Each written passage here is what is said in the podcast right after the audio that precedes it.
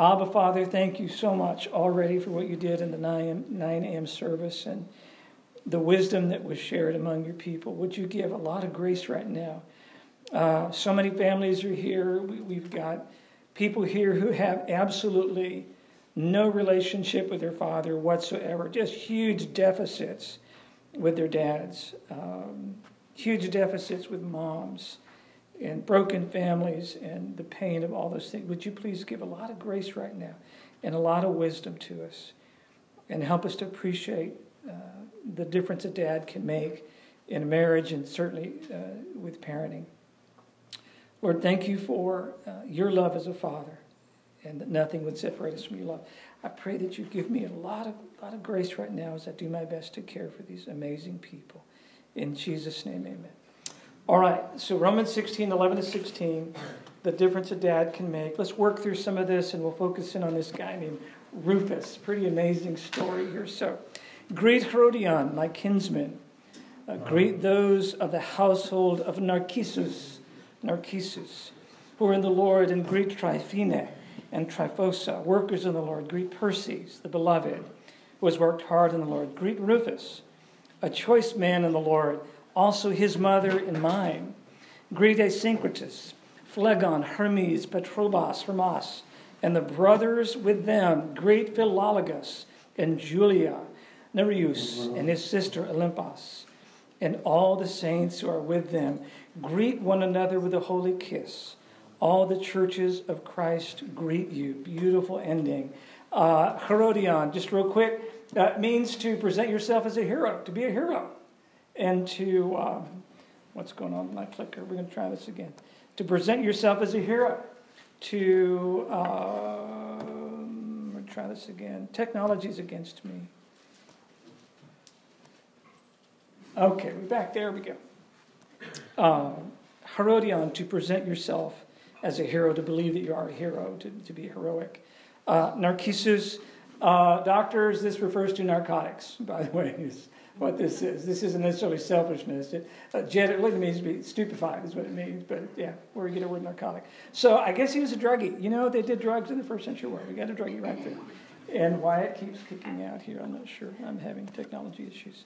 Okay. Um, uh, there we go. We're going to get it fired up here. So um, this couple right here, these people that are mentioned, Tryphena and Tryphosa, it keeps kicking me out. How did Jesus do the Lord the, the Sermon on the Mount without PowerPoint? Does anybody know? I mean, think of all the bullet points. Blessed. Blessed. That would be so cool. James, American technology, buddy. You know, this would never happen in Manchester, England, I promise.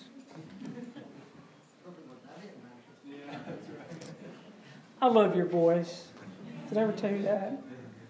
I spoke with a dear friend, uh, a lady from from London, and we were talking over the phone, and, and she was just melting me as I was listening to her voice. I thought, I'm in the presence of royalty. This is, this is it's like Princess Di on the phone right now. It's amazing. So, um, all right, okay, let's just, you know, dear God, bless this, this machine here. Herodion, uh, Tryphena, Tryphosa, those are two ladies, okay? Uh, both of their names mean luxurious, by the way. And guess what, ladies? You don't have to be married to be effective in ministry. Okay? You can be a single woman and be on the front lines of ministry. And there we go again. Well, you're just going to have to believe me, okay? That's what's going on. It's still the Word of God, even if this doesn't work. Uh, all right, everybody take your real Bible and the printed one or your iPhones, which would never let us down and uh, and we're going to work through this Persis. If you remember Persis, it's a, it's a Greek word of uh, the the word Persia. Uh, she's a young lady who is known as the Persian, the Persian, and she is um, most likely was purchased as a slave, or parent, perhaps her parents sold her as a slave, and she's now a believer. She's the only woman that Paul specifically says that he loved her, known as the beloved. She's worked hard in the Lord. Uh, verse 13 greet Rufus, a choice man in the Lord. And we will focus in on, on Rufus. Um, uh, this is the fellow that seems to be incomparable.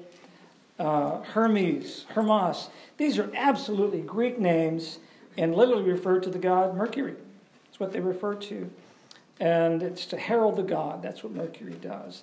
Philologus, lover of words, which is a pretty amazing name. Julia, literally meaning she has soft hair. Julia means soft hair. Okay.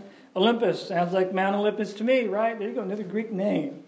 You can see these are people that came right out of pagan Greek culture and, and now are followers of the Lord Jesus Christ.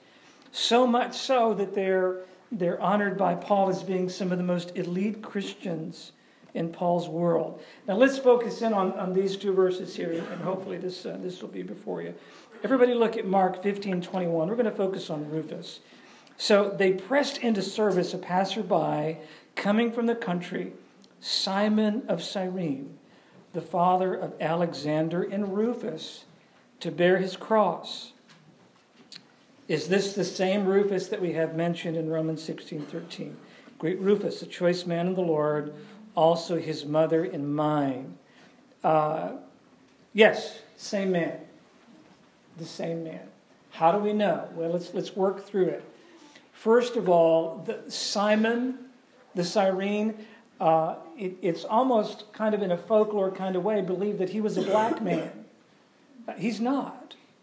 Uh, the name Simon is a Jewish name, Shimeon in Hebrew.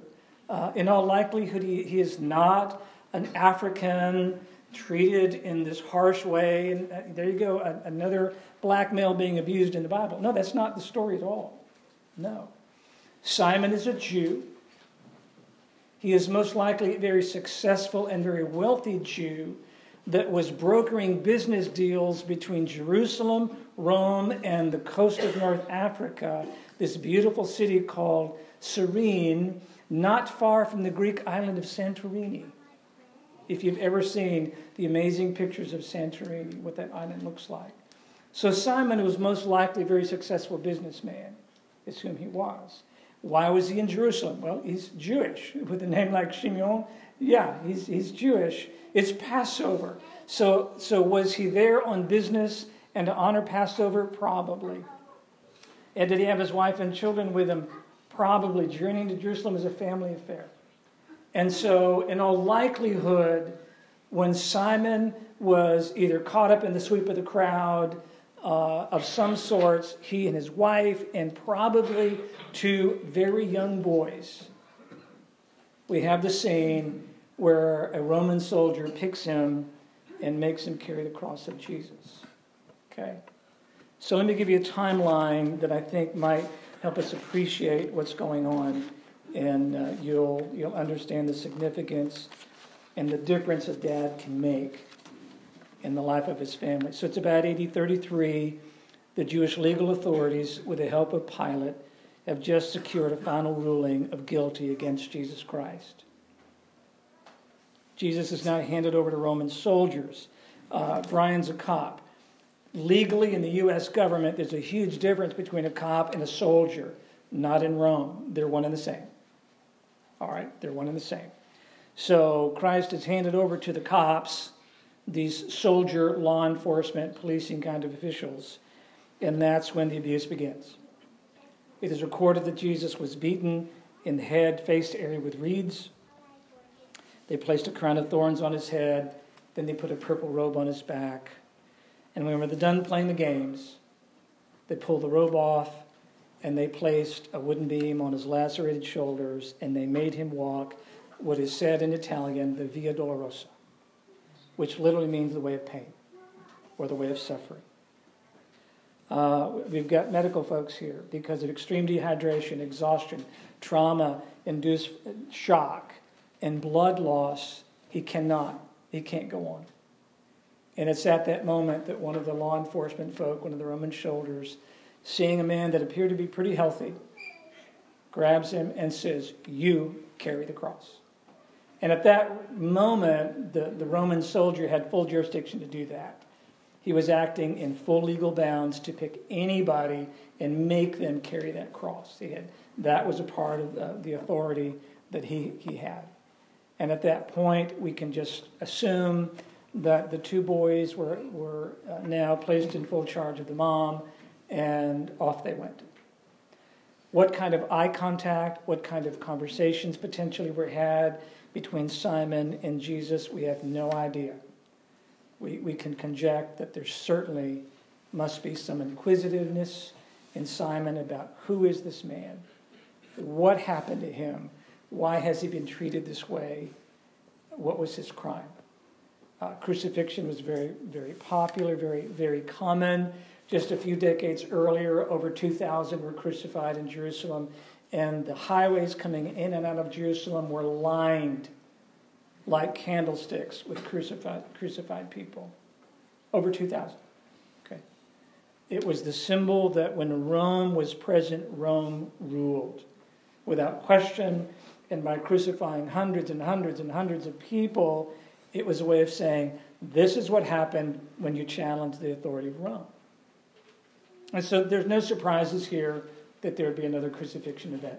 Not, not a real surprise. But who is this man? We don't know the exchange between the two, but we know that Simon complied. As I've mentioned, Simon is a Jew. Upon arriving at the place of Golgotha, Simon is permitted to drop the beam and he's free to walk away. He's done. He did what he had to do, what he was forced to do. Simon returned to his wife, his children. Now, fast forward, some 25 years later, Rufus has become a follower of Jesus Christ and has proved his worth to the churches of Rome that, in all likelihood, uh, Jed, it's the churches of Rome that gave him the title choice in the Lord. Paul, that's something Paul usually doesn't say. It's not a common Pauline phrase, choice in the Lord. Why would Paul all of a sudden highlight the word choosing and kind of spotlight the word choosing? Why? Where did that word come from? That phrase, that idea? In all likelihood, scholars say that, that Rufus is directly connected and linked to someone that physically laid eyes on the historical Jesus and that he has labeled among those Debbie and Gordon who were some of the original followers of Jesus Christ. he's now much older when he's referenced in Romans 16. All right? He's much older. Can you now let you've got to kick this in gear, Ed. I can't imagine what you would do with this with this text. Can you imagine Rufus telling his own sons and daughters about their grandfather who carried the cross of Jesus Christ. Could you imagine that imagine that story being passed on? Now, what would potentially set Rufus up to even be a follower of Jesus Christ? What would set him up? By the way, uh, guess what the name Rufus means? It's a nickname. He's redheaded. Drew, Drew, uh, Chelsea, my daughter Catherine. Uh, he's redheaded. He's a redheaded little boy. Redhead little boy. You know, it's a color designation. He's probably a redheaded kid, and his dad is Simone. Is Simon? Simone. I'm sorry, Simon. And sorry, Simone. Simone's here. And this little redheaded kid watched a soldier grab up his dad and make him carry the cross. Okay.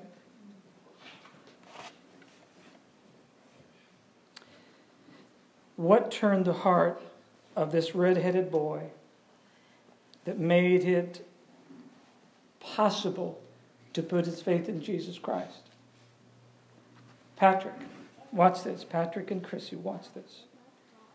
If Simon was a typical Jew, if he was, what was his attitude toward Rome and Roman soldiers?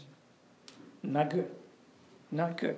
In fact, the normal attitude of a, of a Jew toward Roman soldiers was they were demons inside the borders of Israel. Israel was demon possessed. And what, did, what was the prayer of every Jew? That those demons would be cast into a herd of swine and drowned in the sea.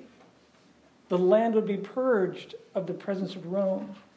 They couldn't stand him. Simon would be angry at their abuse, their cruelty, their egotism, and their pagan gods that they bring with them. They are demonic. And this Roman soldier, would, who, by the way, would be secretly hush hush among the Jews, called a dog, by the way. This dog comes up to Simon and, and barks out an order You carry the cross now. And Simon knew if he had a brain in his head, he'd say, Yes, sir. And he does. If his attitudes were typical, Simon would be mad at what just happened. Now, I conject if Simon were like us in 2017, he would be cussing and fussing or pouting and manipulating about social injustice and about the lack of fairness in the political machine called Rome and the cruelty that they dish out to innocent people. If Simon were like us, that's where he'd go. If Simon were like a typical Jew, he'd wish they were all dead. That Rome would be expelled from the borders of the sacred holy land known as Israel. But guess what? Evidently, Bruce, he wasn't. Apparently, he wasn't bitter. And he didn't pass on this splinter covered beam of bitterness, like a heavy load of wood of bitterness, onto his sons. Evidently, that didn't happen. Because when Simon spoke of the event with his boys and he explained to them what had happened, evidently he didn't communicate business because children believe how their parents behave. That's a rule. Please write it down. Children believe how their parents behave. And sometimes parents make, make decisions and they get involved in behaviors that push their children far, far away from the logic of faith in Jesus Christ. And there's nothing like bitterness in a parent that can have a toxic influence on a child a terribly toxic influence. Some parents' beliefs do great damage. So, how do we know these, this is the same guy? How do we know? Rufus is a choice man in the Lord. He's a choice man. That is exactly the title that was given to Simon. An unusual man chosen in an unusual way to carry the cross of Jesus Christ. Let's put it together historically. Mark 15 21 makes the mention of Simon and his two boys. Guess where Mark wrote the Gospel of Mark? Where? Any Bible scholars? Rome. Rome. Guess who's Mark sat at the feet of somebody and, and the gospel was dictated to Mark. Guess who that dude was? Peter. Peter. Peter. Young John Mark goes to Rome, compelled to write this stuff down, finds Peter and sits down with possibly a team of secretaries who could write, called the amanuenses, and they recorded what Peter said. And we have the Gospel of Mark. It is in Rome, under Mark's, Mark's leadership as, as a writer, that he writes down about this man, Rufus. The connection is with Rome. This is the same guy. So, what's the point? What a difference a dad can make.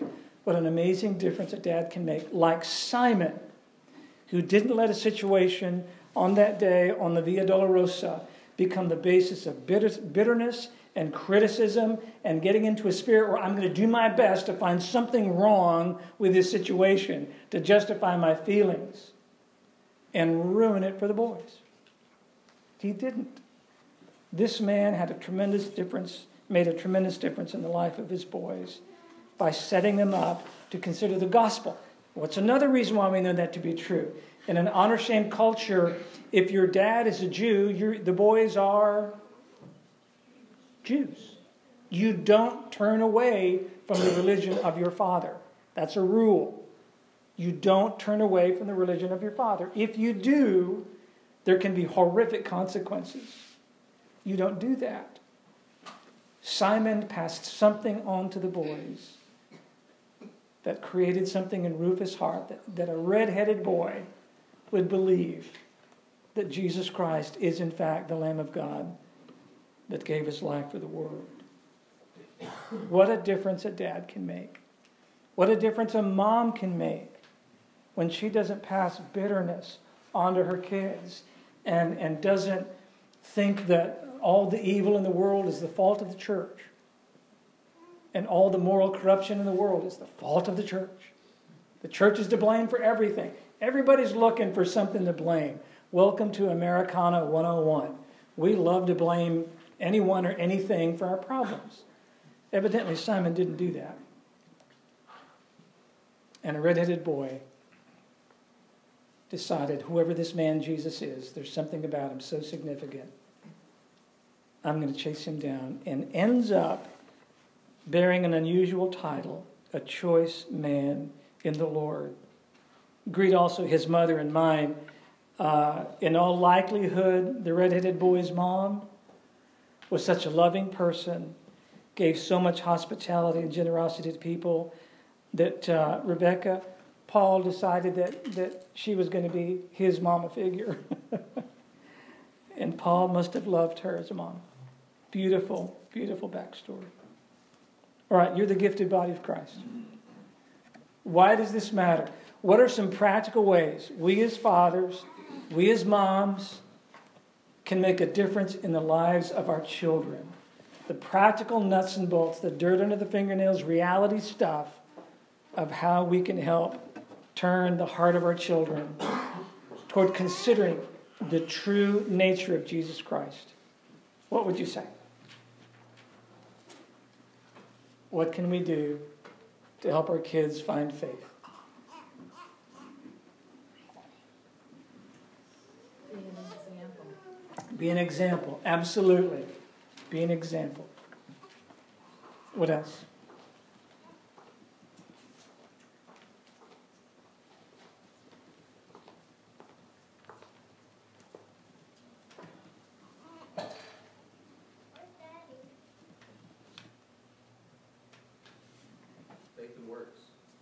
What do you mean?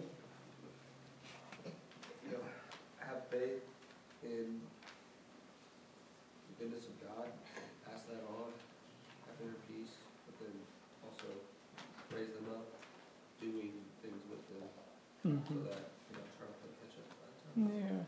Yeah, yeah, Or the hour to their spouse. yeah. Good stuff. Someone else. What are some decisions that, that a man needs to make, a mom needs to make, to have a good influence on the kids? To start early. Ooh, start early.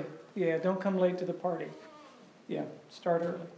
But Bruce, what would you say to somebody who did start late and their kids are half grown and that, oh my goodness, I have not presented, you know, the following. What- How do we advise that? No, I'd say that grace. and there's- Grace. And don't, you know, don't, Yeah. uh, don't be discouraged. Yeah, Um, yeah.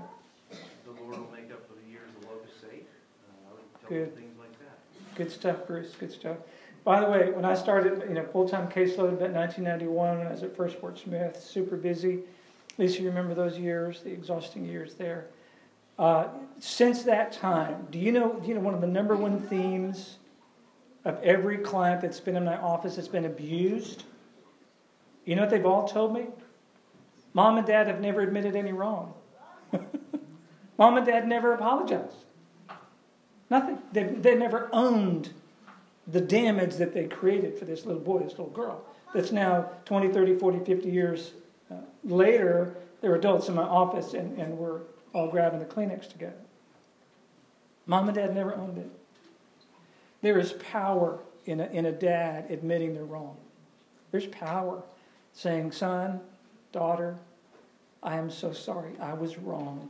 Would you please forgive me? Those words should be heard often in your home. I was wrong. Would you please forgive me? I own it. Men, those words need to be spoken to your children when you've just sinned against your wife in their presence. You need to apologize. You need to make, make things, wrongs right with your children for mistreating their mother. Because that actually helps a boy learn and a little girl learn that a spouse is to be respected. Ladies, you too.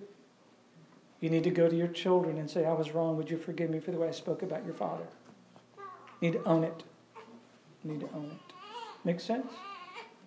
Someone, uh, I told this in the early service, uh, a story about uh, some children who said, you know, when, when church members came over to the house and they had the meal together on, on Sunday or something, and when the meal was done, all of a sudden their dad would say, okay, time to help clean up, you know, and, and, and dad gets his little apron on and ties it off, you know, and starts doing the dishes, and the kids are going,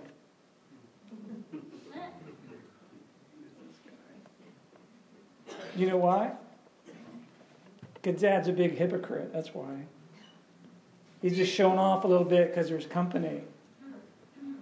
But if there's no one there, he would have spouted off something and gone into the living room to do this. The example is powerful. Anybody else? Um, they could read the Bible to me. Say that again. We've got a lot of adults in here that need to get that one. They They can could read the Bible to me. they could read the Bible to their to their spouse, their children. Yes. Amen. Yes. Joni. Love unconditional. Love unconditionally. Yeah. Yeah. I was on a walk with my dad a couple of months ago, and I like what he told me about when he was raising me. He said, uh, he hoped that when he raised us, that the love we had toward them was geared more toward God. Yeah. Um, and he wanted us to always love and worship God. That's what he felt like his role as a father was uh, for us kids. And I can say, when I love God, I'm a better son. Mm. Beautiful, Philip. That's the goal. So faith can logically be handed off and passed on. Absolutely. Absolutely. Uh, moms and dads, uh, and, uh, yes, Andrew. Um, So if Paul's calling Rufus's mother his mother, that meant that she did mothering kinds of things. Yes, yes. So we would, we could probably assume that's hospitality. Yes. So coming from somebody like me that loves to do that, this can seem really pompous to say that hospitality is really important to the carrying forth of the gospel, that I enjoy. Okay, everybody knows that about me, that I like to have people in my home. But, um,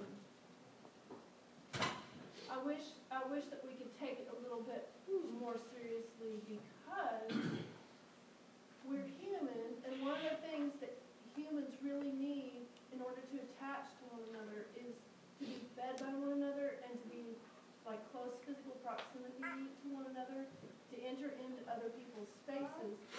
And just for the matter of being practical, hospitality is how you do that.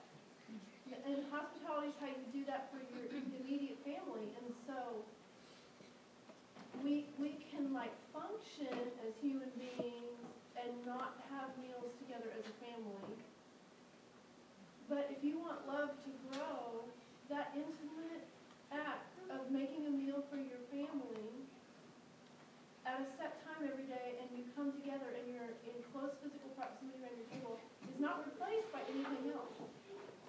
It's really essential. And then, and then if we invite other people into our homes, into our private space, we're, we're giving them ourselves, we're giving them our best. And my, my encouragement to everyone is to become willing to start sharing your life with other people, that you're willing to have someone in, in your home. And I'm not talking about the 2005 Southern Living Christmas collection book where you have everything decorated. That's not, that's not at all what I'm talking about. It, could you manage to make an omelet for somebody and, and give it to them because it's not incidental to faith. It is so necessary for humans to have that kind of attachment. Hmm. It's discipleship. What's that? It's discipleship. Absolutely. Absolutely. That, that, when I was a young believer, I had a family who did that. Once a week, brought me in, and I grew in the Lord, and that was discipleship. Hmm. Mm. If I may, I mean, Andrea has said this. So as a witness to what she's saying, we have people in our house every day. That's the home that she runs. She runs a home where kids from the neighborhood come to our house daily. One of the, uh, one of the other families, we joked about this, one of the other families got us an open and closed sign for the front of our house. So that No the- room in the so that the neighborhood kids would know when homeschool was done and they were, they could come over. Because they would be coming over all the time. Because they feel welcome in our home. Because that's what Andrea sets up. Yeah. We have, we have adults as well come to our home on a regular basis. Big adults, She's always telling people, dinner's about five thirty, six o'clock, you know, I, I make lots of food. Yeah. And that's, that's how our home, she's always talked about wanting to be available and our home being welcome. Yeah. I'm witnessing to you that that's what she actually, she doesn't just say that, Yes. she models that. Yes. It helps Yeah. if the food's really good. That, that's a beautiful picture. It helps that the food is really good too. Yeah. James, has she learned to do right proper toast with butter Uh, scrambled eggs. and scrambled eggs? You have international fame. This is good. This is very good. Yeah. Yeah. Chris, one of the things, one of the things that also lack, is you have unconditional love, but you also have to have discipline in, in the home as well. And that seems to be a lot of times the lack of that. Sure. You Sure. see a lot of the, the kids that are growing up and then they think they can do whatever they want Yeah. because they were never taught any kind of discipline at home. Yes. Yes. I mean, it is good to have unconditional love, but even God punished, uh, you know, so. Yes. Yes. But he did it justly. He didn't, he didn't just do it because he was mad. He did it justly for the re, for the right reason. Yeah. Yeah. That's good, David. By the way, speaking of discipline at the Lowry House, Henry second. Quinn can sing Jingle Bells in Latin. You just need to know that, okay? That, that's the kind of discipline that goes on in their house. Yes, Emily? Um, my brother and I grew up for most of our lives in a single parent household with just our mom. And thinking back to when we were young and, you know, she worked full-time as a nurse and we were in daycare all the time, you know, until she could come home. But what she did all the time, every single night, we would go and sit on my brother's bed or on her bed, and she taught us how to pray. Oh, And she prayed with us every single night. And every time the church doors were open, we were there. And I can remember sitting in our living room and looking at the clock and knowing, you know, exactly when we were going to go to church. And that was just part of our life. And so, wow. you know, growing up, that's something I hope to have in my marriage, you know, Mhm. once we have kids, is mm-hmm. teach them how to pray, teach mm-hmm. them that they can talk to God and that mm-hmm. He's there. Yeah, yeah. Thank you so much. Melissa, you're a good mom, aren't you? She's the best. Yeah, and I'm so glad you're here, you and Paul, Tiffany, all of you, Joe, thank you. Thank you very much. Um, so, you know, Paul's a pretty tough dude, right? Can you imagine what he would, how buff he would be if he had his shirt off, right? I mean, have a little belly, I'm sure, but, but can you imagine the scars on Paul's back? Can you imagine the scars on his face? How do we know he's got scarred face? How do you know? How many times was he stoned? They're not aiming for the legs, okay? That's not going to kill a man. The scars on Paul, Paul were unreal. How many times were you beaten with rods? Flogged. The scars are unreal. You think this guy's tough? Oh, yeah. He's real tough, all right? And do you think he's so close to God that you couldn't slide a piece of paper between him? Right? Man of faith. Andrea, do you think he needed a mommy? Um, yeah. Evidently so. Yeah, Evidently so. And that redheaded boy's mom was a special lady. And Paul said, She's my mom too. It's okay for big, tough guys with scars to need mommies. Hospitality is really important. And Ed, hats off to you. Because you support and love Andrea. Oh my goodness. How many men would put their foot down and say, No, I've had enough. I want peace and quiet, and, and, and if, no, nobody else in this house. None. Kick them out, you know. But Ed has let his home, number eight, Lantern Hill, to become, uh, you know, LaGuardia or O'Hare or something. slide, slide. Yeah, yeah. So amazing, amazing. Let's tie it off with this. You ready? Life's not fair, people. It is not fair. You can be minding your own business with your family, and all of a sudden a Roman soldier can grab you up and make you do something you don't want to do. It is not fair. Uh, if you haven't been hurt by life yet, uh, just wait. It will happen. It's a matter of time. Something's going to happen, and you're going to think it's not right. It's not fair.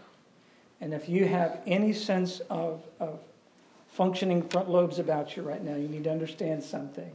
Life was not fair to Jesus Christ. Paul put it this way He who knew no sin became sin for us that we might become the righteousness of God in him. In other words, he died in our place. And Patrick, that's the gospel.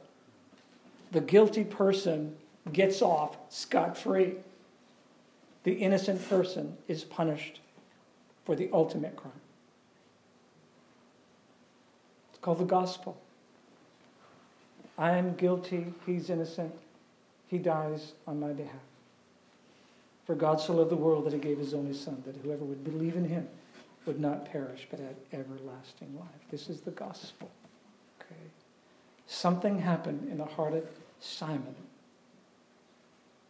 And he chose to take some of the unfair situations in life and not turn it into the basis for manipulation and pouting and all that passive aggressive junk, nor just raw, unbridled anger and hate and become racist toward Rome.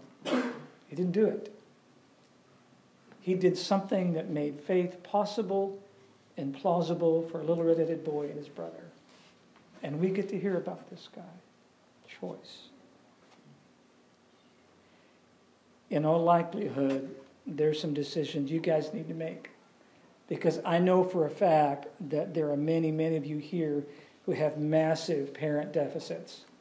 Massive parent deficits. You don't have a good mommy waiting on you. You don't have a good daddy waiting on you. You don't. And you might bear, the weight of the world on your shoulders as a single parent mom, single parent dad, struggling through this stuff. Okay? Life is not fair. Bitterness is not the answer at all. God has got an amazing plan for your life. If you want to talk to me more about that privately, I'll be in the back here and would love to love to chat with you about that. I want to pray for you now. Father, thank you so much for the way that you've shown grace today and the incredible wisdom wisdom that has been given by uh, by your people. Gifts of teaching gifts, discernment, encouraging, merciful words. God, I pray that if there's anybody here that does not know you as Lord and Savior, they will give their heart to you. Please. Thank you for Simon. Thank you for that red-headed boy and how you used him in Rome. Thank you for his mom, realizing that her home could be a safe place for a tough old missionary named Paul. Father, thank you so much. In Jesus' name, amen.